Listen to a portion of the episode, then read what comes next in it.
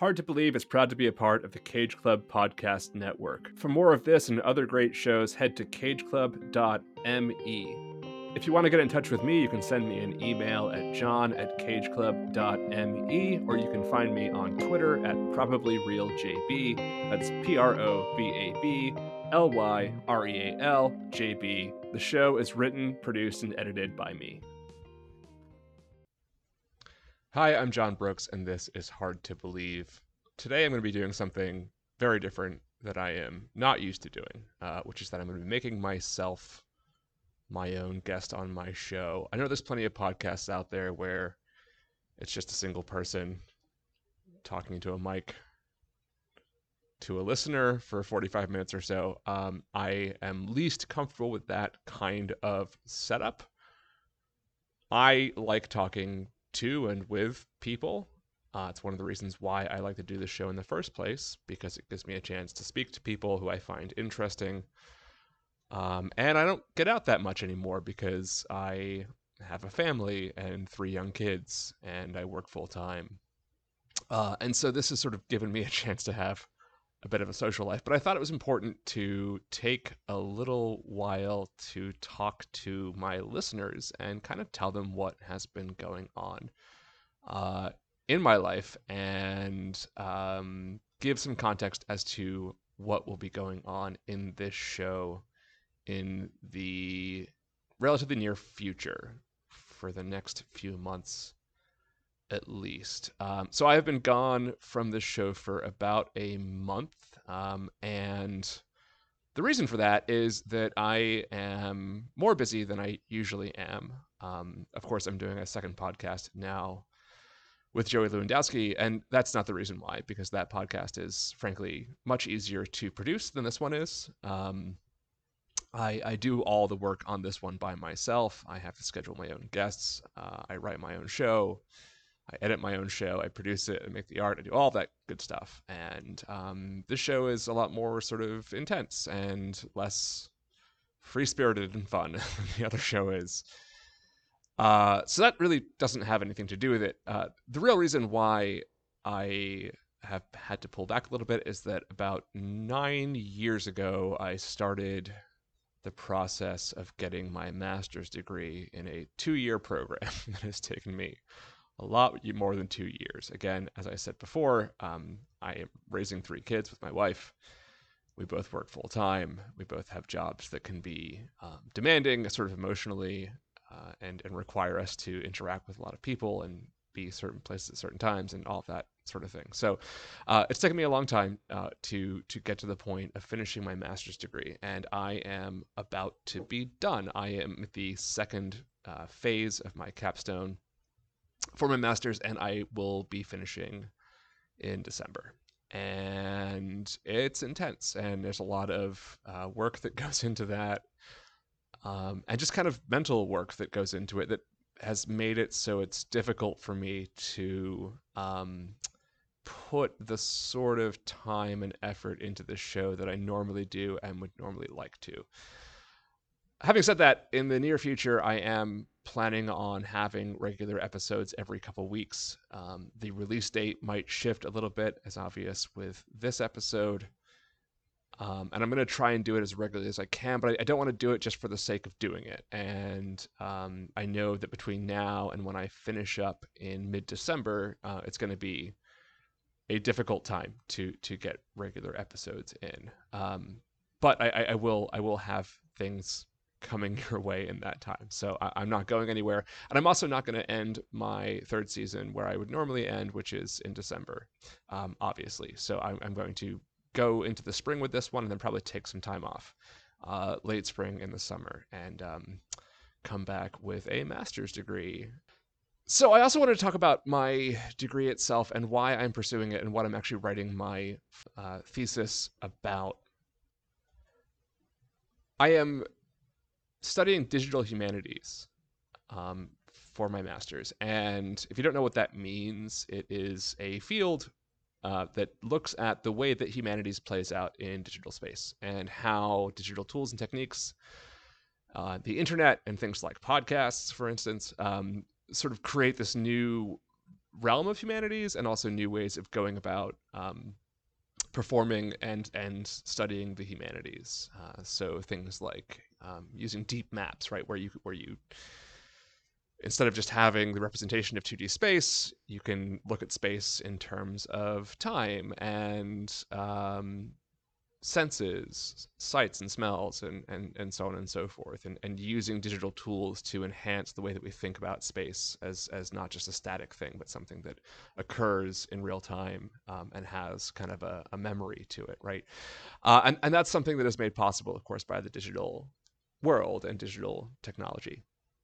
Um, so it might be kind of a bit confusing or, or maybe not quite apparent, like why someone with a religious studies degree who, who teaches religious studies and, and other humanities, why that would be the field that I am pursuing. And uh, the answer to that question and sort of how it ties into my thesis is that I, a few years ago, as you probably know by now, um, started really paying close attention to the QAnon phenomenon. And and I want to explain more personally like why that particular phenomenon is so interesting and important to me and like why I decided before it became kind of a household term. Um, the media only recently started taking it really seriously and and incorporating it into the way that it covers Trumpism and so on and so forth. Um, why from a very sort of early point that caught my attention and and my concern um, and a little bit about my own history with conspiracy theories and sort of how it ties into what I'm what I'm doing for my for my master's thesis. So um, I, I want to first say that I grew up watching the X Files as uh, I made clear in the very first episode of this show, and that it's a very you know it's a formative show for me. And I I was really into in the 90s art bell and uh, alien conspiracy theories and all of that really fun stuff um, the movie jfk i saw when i was like 12 and and um, I, I, I was very taken with the idea that there was a conspiracy to kill Kennedy. Uh, I kind of no longer believe that. Um, I'm not really quite sure where I where I land on that one, but in general, I, I kind of accept that Oswald fired the gun. But certainly, I, I, was I was very into kind of you know Oliver Stone and and this whole idea of nefarious government actors um, working and pulling strings to hide the real truth of what's really going on from us. And and I was pretty convinced that like that was really happening and that the whole alien phenomenon sort of um, fits into into all of that. And and in the 90s it was it was kind of a benign thing. When I, when I was in college, um, my first year or so in college, it really didn't have any bearing on the real world. Um, I would kind of have late late night conversations with friends about you know like Area 51 and whether or not there was like a monument on Mars with a face on it and all that sort of thing. And it was you know it was sort of mind expanding. It sort of uh, it was fun to debunk them as well as as well as um, maybe consider the possibility that some of these things are real. Um, and I certainly, I think, believed in aliens and alien abduction at some point,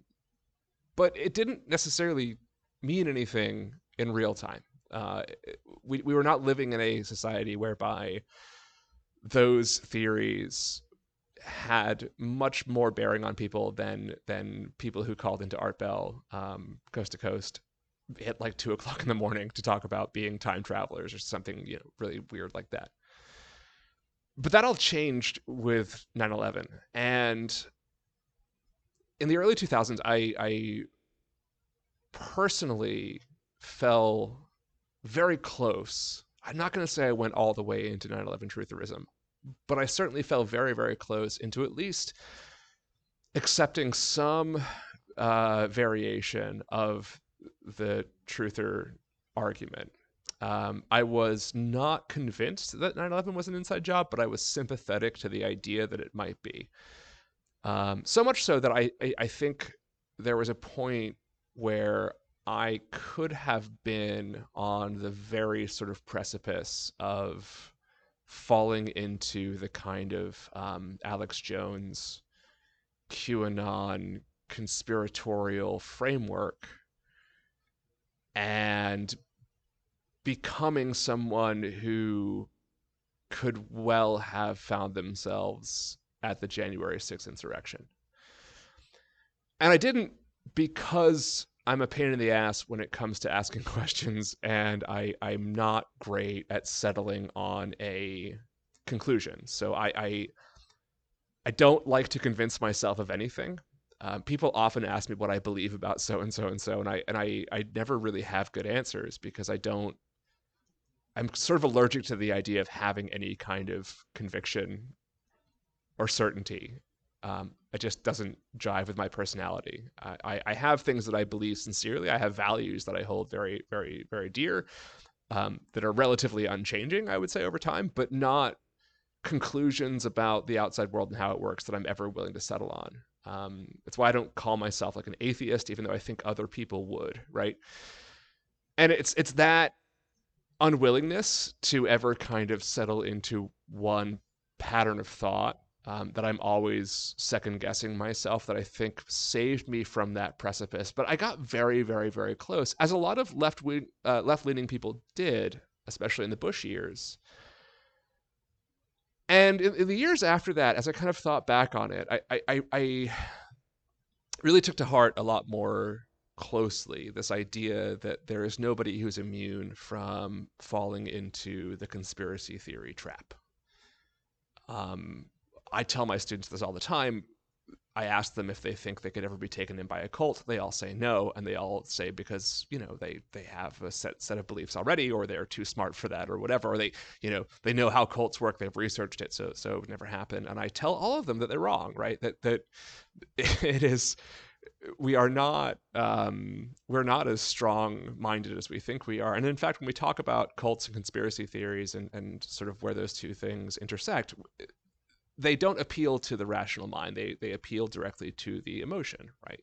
Um, and it's why whenever someone is um, initiated into a cult, it always starts with what we call love bombing. This idea that someone just tells you how great you are for hours and hours and hours, or days and days, or weeks and weeks, or whatever. Uh, until ultimately they sort of, you know, bring in the next sort of phase, uh, where whereby you're told the secret knowledge and and you know um, subjugated into uh, service to the to the sort of you know chief of the cult, um, the, the, the the power structure, as it were. So you know, it's really important for me to have sort of at least flirted with that idea firsthand. Um, that that I I kind of know what vulnerabilities were being um, manipulated in me by certain 9/11 truthers. Um, to to sort of recognize when we are all vulnerable and sort of how how that happens. And so, you know, the two really big things. And so, what I'm writing my master's thesis about is is is is the the way that conspiracy theory or, or conspiratorial thinking has morphed and changed and and shifted in shape over time kind of like a virus that is constantly mutating to avoid detection. So much so that i think that the people who are most responsible for making sure that young people don't fall into patterns of radicalization um, are almost universally unable to detect this virus when it arises. And I want to make it clear to people like me who are educators, especially educators of high school age students, um, A, how important that is, and B, um, how they can un- have, have a, a, basic understanding of history that everybody kind of knows. Um, especially if you're you're a teacher and have kind of studied the you know humanities and have some basic um, grounding in history and, and, and sort of patterns that that educators can know. So that they can just at least have the language and the ability to identify when their students are demonstrating um, some kind of proclivity towards QAnon uh, or or other conspiracy theories, and and then also just sort of give a a basic um, sort of set of guidance for how you initiate that conversation and um, how to speak about it in a way that is non-judgmental but also transparent and and and you know when we hear anti-semitic buzzwords like globalist or george soros um, that you know what those are and understand how to interact with the students about them. So, so that's what I'm I'm writing about and and studying. And of course, it's like, again, it's very intense, and there's a long and deep history here um, that I'm having a real challenge putting together and sorting out and um, condensing uh, in a fun way, I guess, but but in a way that is again uh, time wise and sort of mentally overwhelming um, f- for the time being so a little bit more about sort of the inspiration for that. I about 10 or so years ago, I've been teaching in classrooms now for 12 years, and about 10 years ago, I started noticing uh, that with certain students, um, usually boys around 16, 17 years old, who are really into, um, especially into like hip hop and uh, YouTube videos, which is like most of them. Uh, really, an emerging prevalence of the number of them who came to me to ask me about the Illuminati and whether or not I believed in the Illuminati and what the Illuminati is and et cetera, et cetera. And I'm like, this is really weird line of questioning because I remember the Illuminati being a sort of like very kind of background element of of the kind of conspiracy theory X Files uh, zeitgeist of the 90s. But but it, it was again, it was really sort of as almost like a unnamed, unspecified kind of building block of it. And I was like, this is really curious. I, I don't, I, I'm, I'm kind of troubled as to the number of people who are asking me this. And I'm sure most of you know this now. Like, I'm sure this is kind of old news, especially if you're just cooler than I am. But, but eh, a lot of this had to do with like certain imagery and iconography that was being um, displayed in like music videos and a lot of hip hop culture, especially like Jay Z and Beyonce. Um, I, I, the two that I remember and a lot of this ties to a really interesting history um, that I won't get into here, it, but is a is a is a pretty wide ranging history of uh, in the early 1990s um, that a lot of young sort of hip hop artists latched onto Bill Cooper. Bill Cooper is the author of Behold a Pale Horse. He is he is the the father of sort of the modern conspiracy theory framework um, taking a lot of the you know previously existing elements of conspiracy theories and then sort of repackaging them into something that anytime you see a modern conspiracy theory its its sort of language and um, and tenets can really be traced back to Cooper. And Cooper is a fascinating figure um, not a good one but a but a fascinating figure. And that story is a really interesting story. But but for whatever reason and for a variety of reasons, these ideas sort of became part of the hip hop culture. And then, of course, they appear in music videos and they become part of the um, part of the sort of the um, the iconography and and sort of symbolism that becomes present in in music videos. And a lot of it's kind of like trolling for lack of a better term that that really when sort of Jay-Z and Beyonce are flashing Illuminati symbols there's a kind of like a winking to the crowd but also sort of a a, a, a prodding at paranoid white people. And and sort of a symbol of this kind of rejection of the status quo but none of it is Jay Z saying he's in the Illuminati and or that it's a real organization. And of course, with all of this, there's there's a grain of truth, and the Illuminati, as I've talked about in the show before, um, did exist. Um, Adam Weishaupt started it in in Bavaria um, as a Enlightenment era effort to keep um, some of the emerging science and philosophy out of the eyes of the watchful Catholic Church. Again, there's a lot of very specific history there that I won't get into here. But the Illuminati exists. The Freemason or existed. The Freemasons exist, right? The Templars existed, and secret societies existed. And that's all true. And there are times when governments have conspired and have done things that are terrible um, and are not public knowledge at the time and that they lie about. And all of those things are true. But those things really aren't the story. Um, and I think that in my experience, we dwell so much on those things that are sort of true and have this nugget of truth to them that we overlook what really matters here. And so the big wake up call for me was when that shift changed from hearing a lot about the Illuminati, which I was very troubled by, and knowing that they are finding out about it on YouTube, was January seventh of uh, of two thousand one when I came or twenty twenty one. Sorry, when I when I came into class that morning to a room full of really stunned young people who didn't know what had happened. Well, they knew what had happened, but why or how to frame it. And more importantly, that none of my colleagues had the language to explain what was going on.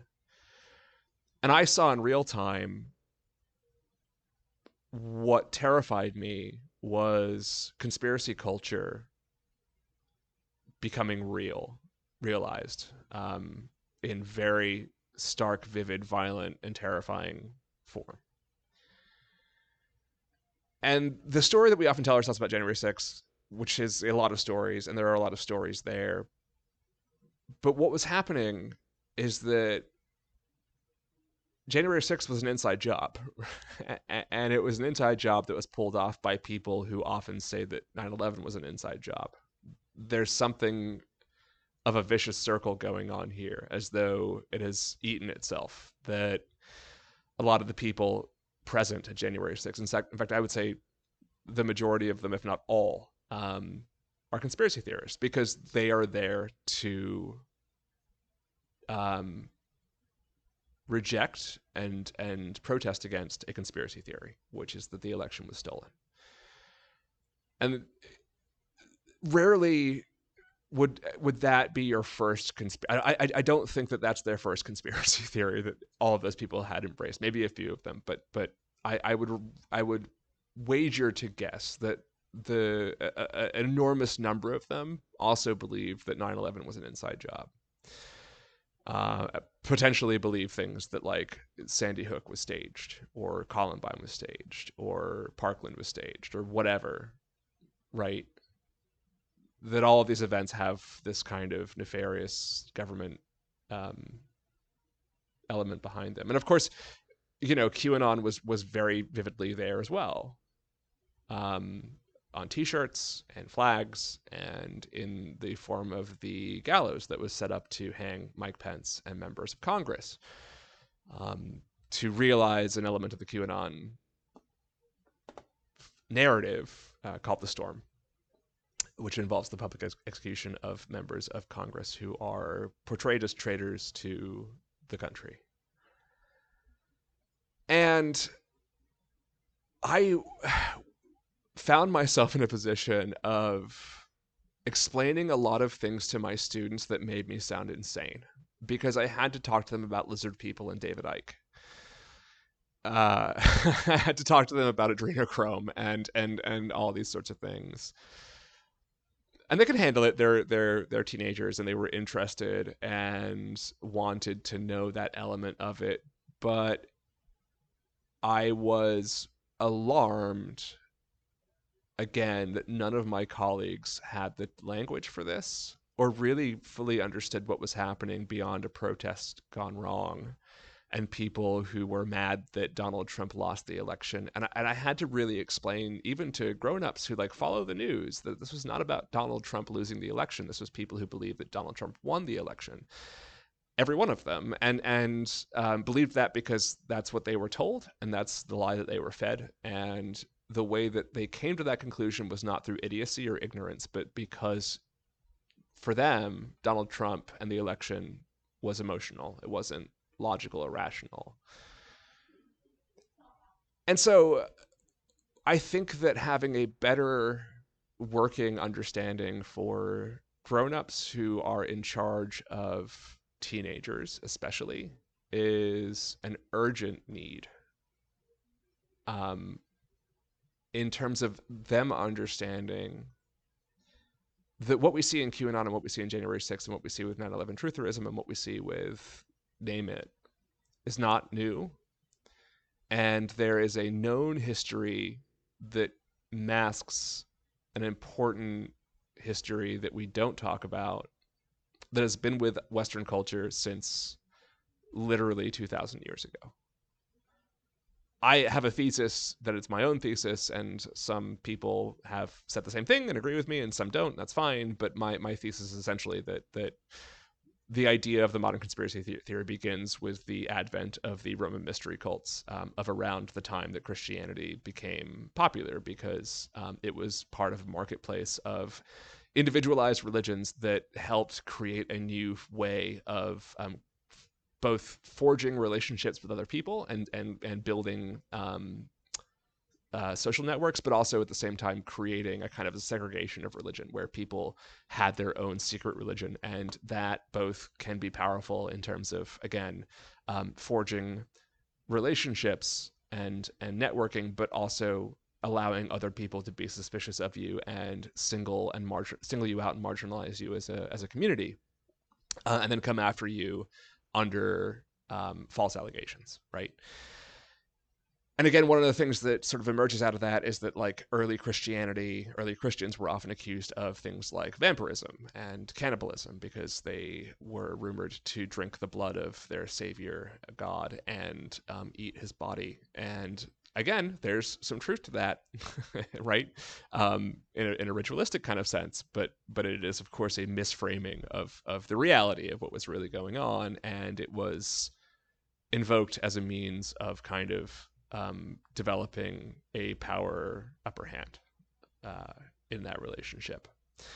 But that fear of what the unknown group is doing in a um, increasingly diverse Western world over the last couple thousand years has been one of the stories that has driven so much of our history, including the Crusades. Um, and you know, I've talked about the blood libel in the past, but also the persecution of the Templars and the the idea of this figure of Baphomet, and you know, rumors and misconceptions about Muslims and what they're doing in the Holy Land and why that's why you know why you should go to the Holy Land because they're doing that even though it's not it's not true. And and and there's these elements of it including the um, the innocence of children and the and the and the um, the fear of harm happening to children which again look at the way that we talk about, or, or, the right has has talked about CRT as harming children, or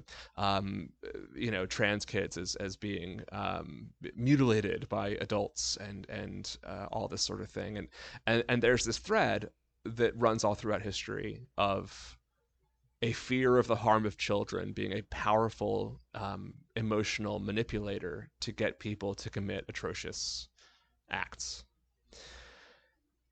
so the the point here is that what's happening today is alarming. Um, it is it is unique in recent history, but not in all of history. It has a lot in common with the Holocaust. It has a lot in common with the Crusades. It has a lot in common with a lot of historical events that had led to widespread persecution and death, um, witch hunts, and you name it. It is not new. It is a matter of how we look at history and how we decide to frame it and how we decide to teach it and how we decide to talk about it. A couple years ago, after January 6th, about a year uh, after, or no, maybe a few months after, um, that same year, uh, I was in the middle of a class talking about Black Lives Matter. And in the middle of that conversation, one of my students said to me, You know who funds Black Lives Matter, though? George Soros. and I had to stop. And thankfully, class was almost over and um, explain what that student had just said because I had no context for that.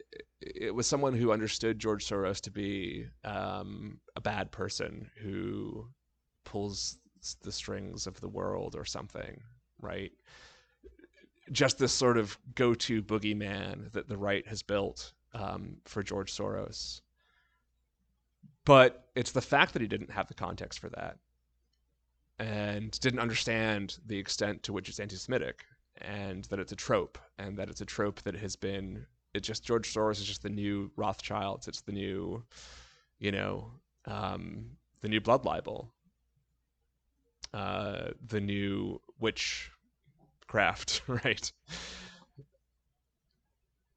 I realized that this is sp- spread and metastasized in a way that I don't think people really appreciate. Now, in my research, I will also say that so far I have I have found a number of um, not very well publicized and not not very well distributed, but a number of um, academic papers and uh, blog entries from from academics and teachers who have talked about this issue, who have talked about how students are are expressing conspiracy ideas in class uh, how they've come to them talking about the way that their parents have been um, radicalized on Facebook by QAnon and how it's disturbing them, right, depending on sort of the grade level.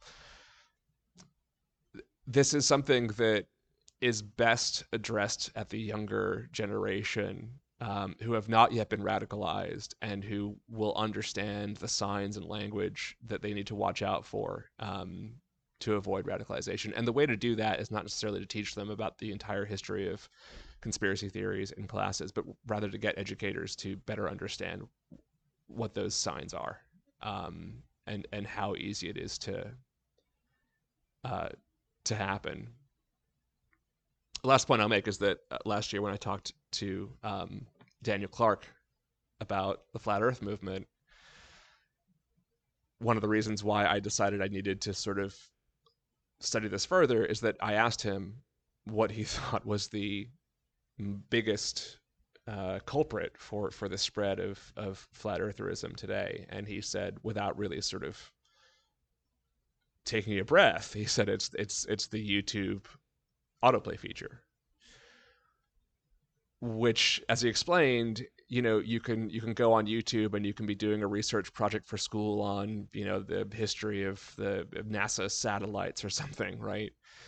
And then it will autoplay a next uh, video, and that video will be slightly more interesting and maybe a little bit more um, more salacious than than just the sort of educational video about NASA.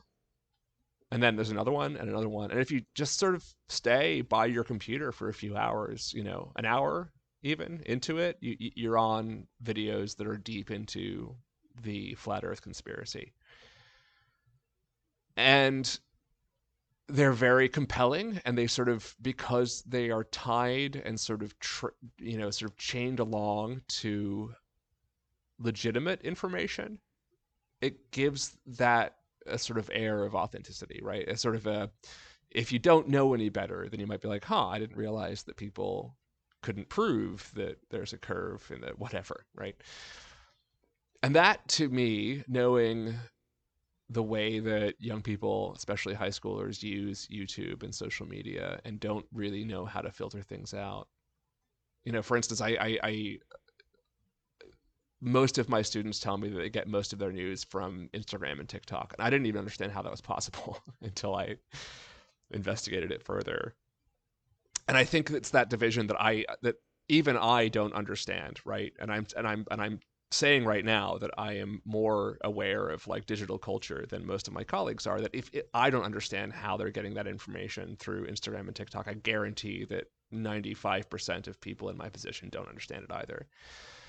Um, so I'm trying to put together something for, you know, as as a culmination of all the things that I've been studying and thinking about for the last several years, but also one that I can share with other educators and say, look, here's a history that you know, and here's how you can understand that history in a way that will help you understand what the dangers are and and how you know things like memes have always always existed right we don't call them memes necessarily but like propaganda has always has always existed. Um, imagery, stark imagery with a very particular political objective has always existed. And so this is this is not actually new, and it's not something that you can't understand.